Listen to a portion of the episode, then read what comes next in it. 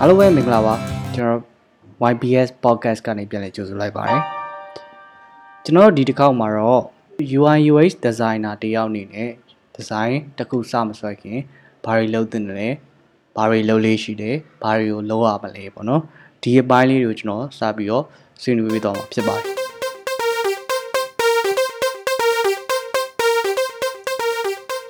ီဇိုင်းတစ်ခုစဆွဲတော့မယ်ဆိုလို့ရှိရင်ဒီနေရာမှာဒီဇိုင်းတစ်ခုဆိုတာက application တစ်ခုရဲ့ design လည်းဖြစ်နိုင်တယ်လို့ website တစ်ခုရဲ့ design လည်းဖြစ်နိုင်တယ်။ဒါမှမဟုတ်ရင် physical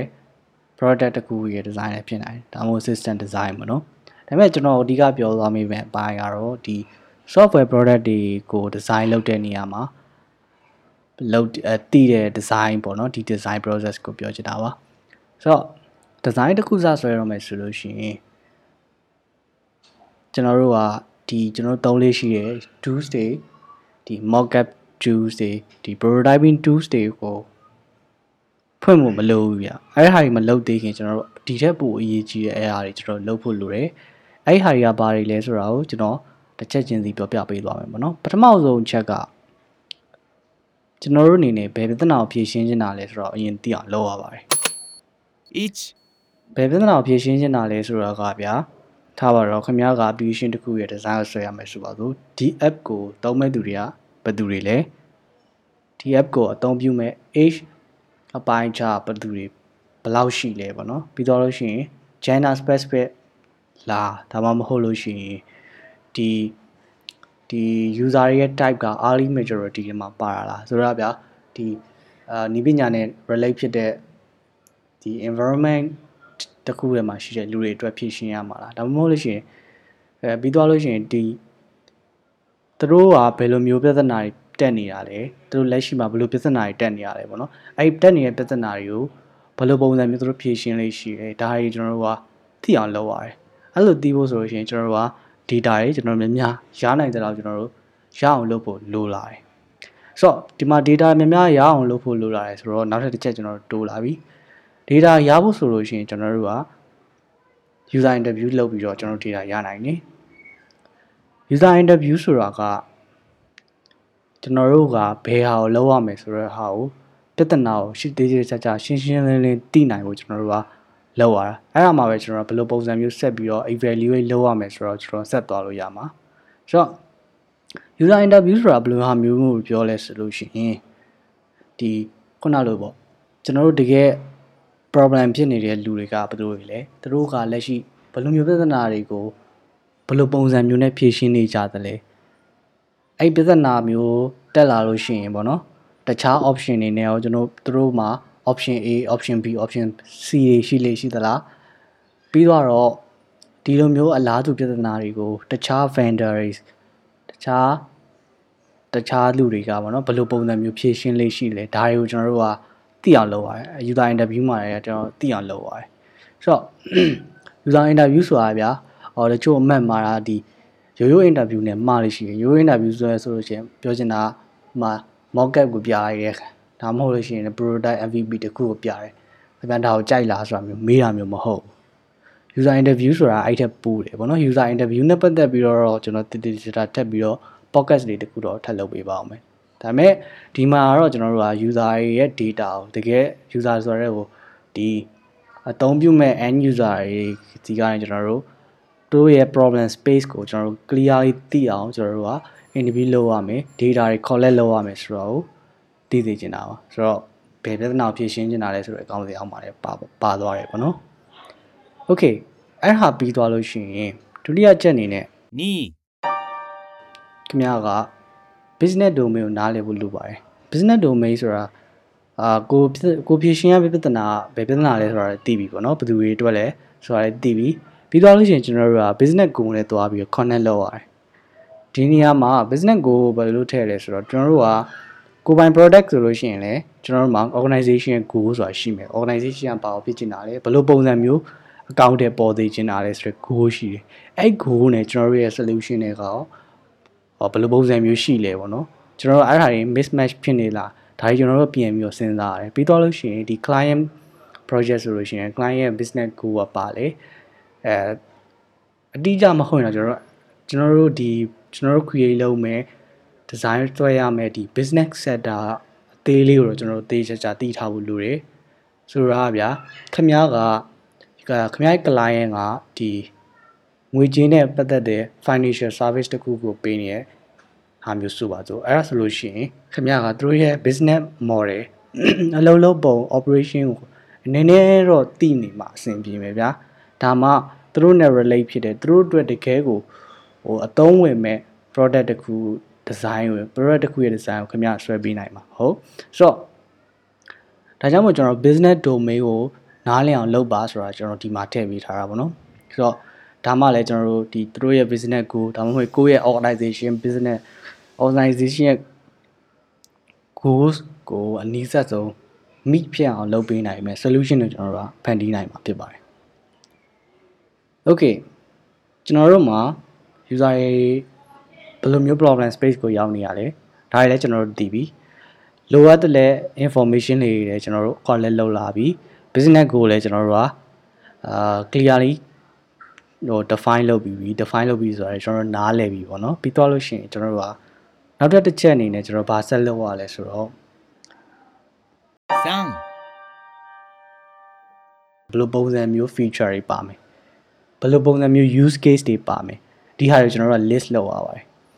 list လုပ်ရရဲဆိုတာကဥပမာပြဒီပါထားတော့ခင်ဗျာ app တခုလုပ်တယ်ဆိုပါအဲ့ app မှာဆိုလို့ရှိရင်အနည်းဆုံးဘယ်လိုမျိုးမပါမဖြစ်ပါမယ် feature တွေကဘာတွေဖြစ်မယ် a big no no တွေကပါတယ်ပေါ့နော်ဥမာဘယ်ဟာရောမပါလို့လည်းရသေးတယ်ဘယ်ဟာရောပါမယ်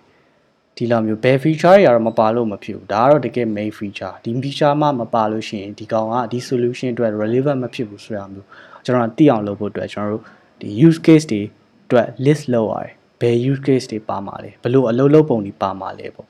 ဒီဟာတွေကိုကျွန်တော်တို့ကစပြီးတော့ select အဲစရင်းလုပ်ရတယ်ပေါ့စရင်းအဲ့လိုမျိုး စရင်းလုပ်လုပ်ပြီးတော့ကျွန်တော်တို့ကဒုတိယစီနေနဲ့ prioritize လုပ်ရတယ်ခုနရှေ့ရပြောဆို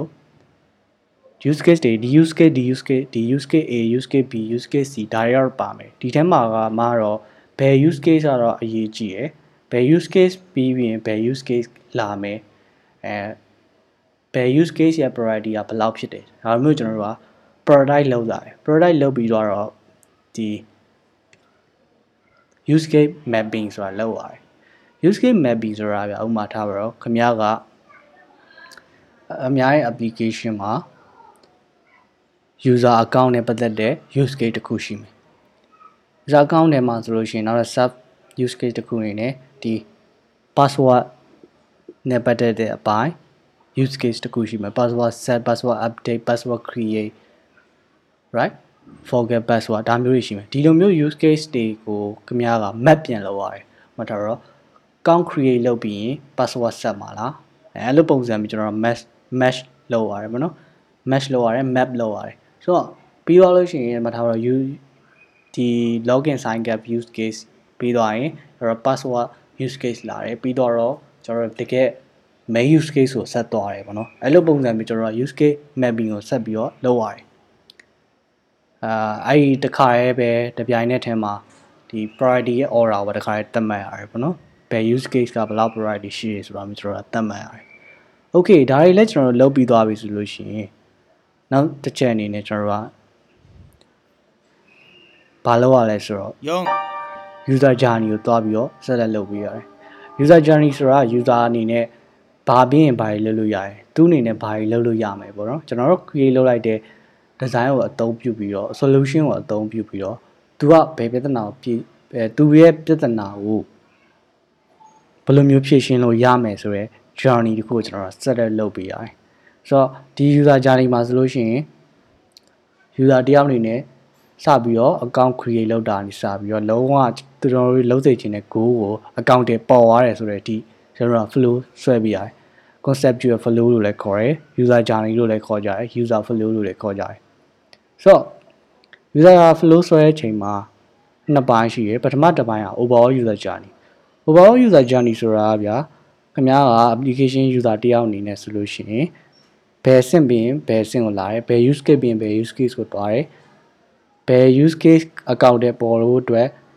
သူကဘယ် data တွေသူကမြင်ရတယ်ပြီးတော့ဘယ်ဘယ် use case ကိုဆက်လုပ်သွားတယ်ဘာပြီးရင်ဘာဆက်လုပ်သွားတယ်ဒီလိုမျိုး overall user journey တစ်ခုကျွန်တော်တို့ကအစဆွဲရတယ်ပြီးသွားပြီဆိုလို့ရှိရင်ကျွန်တော်တို့က D-Day user journey နောက်တစ်ခုဆက်ဆွဲရတယ် D-Day user journey မှာဆိုလို့ရှိရင်ကျွန်တော်တို့က different scenario တွေအတွက်ထည့်ပြီးတော့စဉ်းစားရတယ်ဆိုတော့ဗျာကျွန်တော်တို့ account တွေပေါ်ချင်တာက A အဲ့ A ဆိုတာလေး account တွေပေါ်လာဖို့ဆိုလို့ရှိရင်ကျွန်တော်တို့ကဒီ starting point က1ကနေလာတယ်1က1ကနေလာလို့ရှိရင်လည်း A ကိုရောက်မယ်2ကနေလာလို့ရှိရင်လည်း A ကို A ကိုရောက်မယ်ဆိုတော့1ကနေလာလို့ရှိရင် A ကိုရောက်မယ်2ကနေလာလို့ရှိရင် A ကိုရောက်ဖို့ ဂျားထဲမှာအဆင့်ဘယ်နှဘယ်နှဆင့်လောက်ရှိနိုင်တယ်လဲအကယ်၍ A ကိုမရောက်လာခဲ့ရင်ဘာဖြစ်သွားမှာလဲဒီလိုမျိုးပေါ့နော် different scenario တွေအတွက်ဟိုအကုန်လုံးကိုခြုံငုံနိုင်မဲ့ဒီလိုမျိုး user flow detail ပေါ့ detail user flow တခုလည်းကျွန်တော်ဆွဲဖို့လိုတယ် i trade လုပ်တယ်ဒီ use case ကအဆင်ပြေမလားဒါမှမဟုတ်ဒီ best scenario တွေကျွန်တော်တို့ miss ဖြစ်ခဲ့တာတည်တည်တယ်ဒီ miss ဖြစ်ခဲ့ scenario တွေကိုဘယ်လိုပုံစံမျိုးကျွန်တော်တို့ handle ပြန်လုပ်မလဲဒါတွေကိုကျွန်တော်တို့ i trade အထက်ထက်အခါခါ i trade လုပ်လုပ်ပြီးသွားပြီးဒီကျွန်တော်တို့လိုချင်တဲ့ goals တွေနဲ့လည်း meet ဖြစ်တယ်ကျွန်တော်တို့ဖြည့်ရှင်းခြင်းနဲ့အာ problem ကိုလည်းတကယ်အမှန်တကယ်ဖြည့်ရှင်းနိုင်တယ်လို့ကျွန်တော်တို့ဟိုတတ်မှတ်တတ်မှတ်နိုင်ပြီပေါ့နော်ပထမဆုံးနေကျွန်တော်စပြီးတော့တတ်မှတ်နိုင်ပြီဆိုမှကျွန်တော် MVP အတွက်ကျွန်တော်တို့စပြီးတော့ design စပြီးတော့ဆွဲပါ ဆိုတော့ဒီ design ဆွဲဖို့ဆိုလို့ရှိရင်ကျွန်တော်တို့ရှေ့ရပြောလို့ mockup tools တွေကျွန်တော်အသုံးပြုတဲ့ tools တွေမဖွင့်ခင်မှာကျွန်တော်တို့ကဒီလိုမျိုးဒီရှေ့ကပြောတဲ့၄ချက်ပေါ့နော်ပထမဆုံး problem space ကိုနားလည်အောင်လုပ်ရတယ်ပြီးသွားရင် business ကို business domain နဲ့ connect ဖြစ်ဖို့ဘယ်လိုပုံစံမျိုးရှိမလဲကျွန်တော်သိအောင်လုပ်ရတယ် business ကိုနားလည်အောင်လုပ်ရတယ်ပြီးသွားလို့ရှိရင် user use user တွေသုံးလုံးသုံးပြုနိုင်မဲ့ use case list တွေကျွန်တော်တို့ create လုပ်ရတယ် use case တွေကို prioritize လုပ်ရတယ်ပြီးသွားလို့ရှိရင် use case mapping လုပ်ရတယ်ပြီးသွားပြီဆိုမှ user journey user flow ကို set up လုပ် user flow set up လုပ်တဲ့အခါမှာ different scenario တွေအတွက်ကျွန်တော်စဉ်းစား different scenario တွေမှာဘယ်လိုပုံစံမျိုးတွေရှိနိုင်မလဲဥပမာ internet ပြတ်သွားရင်ဘယ်လိုဖြစ်မလဲအဲ internet ပြတ်သွားရင်ဘယ်လိုဖြစ်မလဲ home key ကနေထွက်သွားရင်ဘယ်လိုဖြစ်မလဲ A ရ A ကိုတိုက်ရိုက်မလာဘဲနဲ့ B ကနေတစ်ဆင့်ဖြတ်ပြီးတော့လာလို့ရှိရင်ဘယ်လိုဖြစ်မလဲဒါတွေကိုကျွန်တော်တို့ကစဉ်းစားစဉ်းစားပြီးသွားတော့မှလုံးဝဒီအထက်တက်ခါခါ i trade လောက်ထားတဲ့ user journey ထွက်လာပြီးဆိုမှကျွန်တော်တို့ကစပြီးတော့ design ဆွဲဖို့စပြီးတော့ပြင်နေပေါ့နော်ဆိုတော့ design ဆွဲမယ်ဆိုလို့ရှိရင်ခုနကကျွန်တော်ပြောတဲ့ check လေးတွေကိုဒီ checklist တစ်ခုအနေနဲ့လုပ်ဖို့အတွက်ကျွန်တော် recommend လုပ်ပါတယ် designer တွေအကုန်လုံးပေါ့နော်ဆိုတော့ကျွန်တော်ရဲ့ဒီ design တစ်ခုစမဆွဲခင်မှာဘာတွေလုပ်တင်လဲဆိုတဲ့ podcast ကတော့ဒီမှာပဲရှင်းလိုက်ပါမယ်ပြီးတော့မှဒီရဲ့ chat တွေပြီးသွားပြီဆိုလို့ရှိရင်နောက်တစ်ဆင့်အနေနဲ့ next step အနေနဲ့ဘာဆက်လုပ်အောင်လဲဆိုတာကိုတော့တခြားနောက်ထပ် podcast တွေမှာကျွန်တော်ထပ်ပြီးတော့မေးချင်တာပဲဖြစ်ဖြစ်ပြောသေးချင်တာပဲဖြစ်ဖြစ် title လေးရှိတယ်ဆိုလို့ရှိရင် comment ပေးသွားလို့ရပါတယ်ဆိုတော့နောက်တစ်ခါမှတွေ့ရပါအများကြီးကျေးဇူးတင်ပါတယ်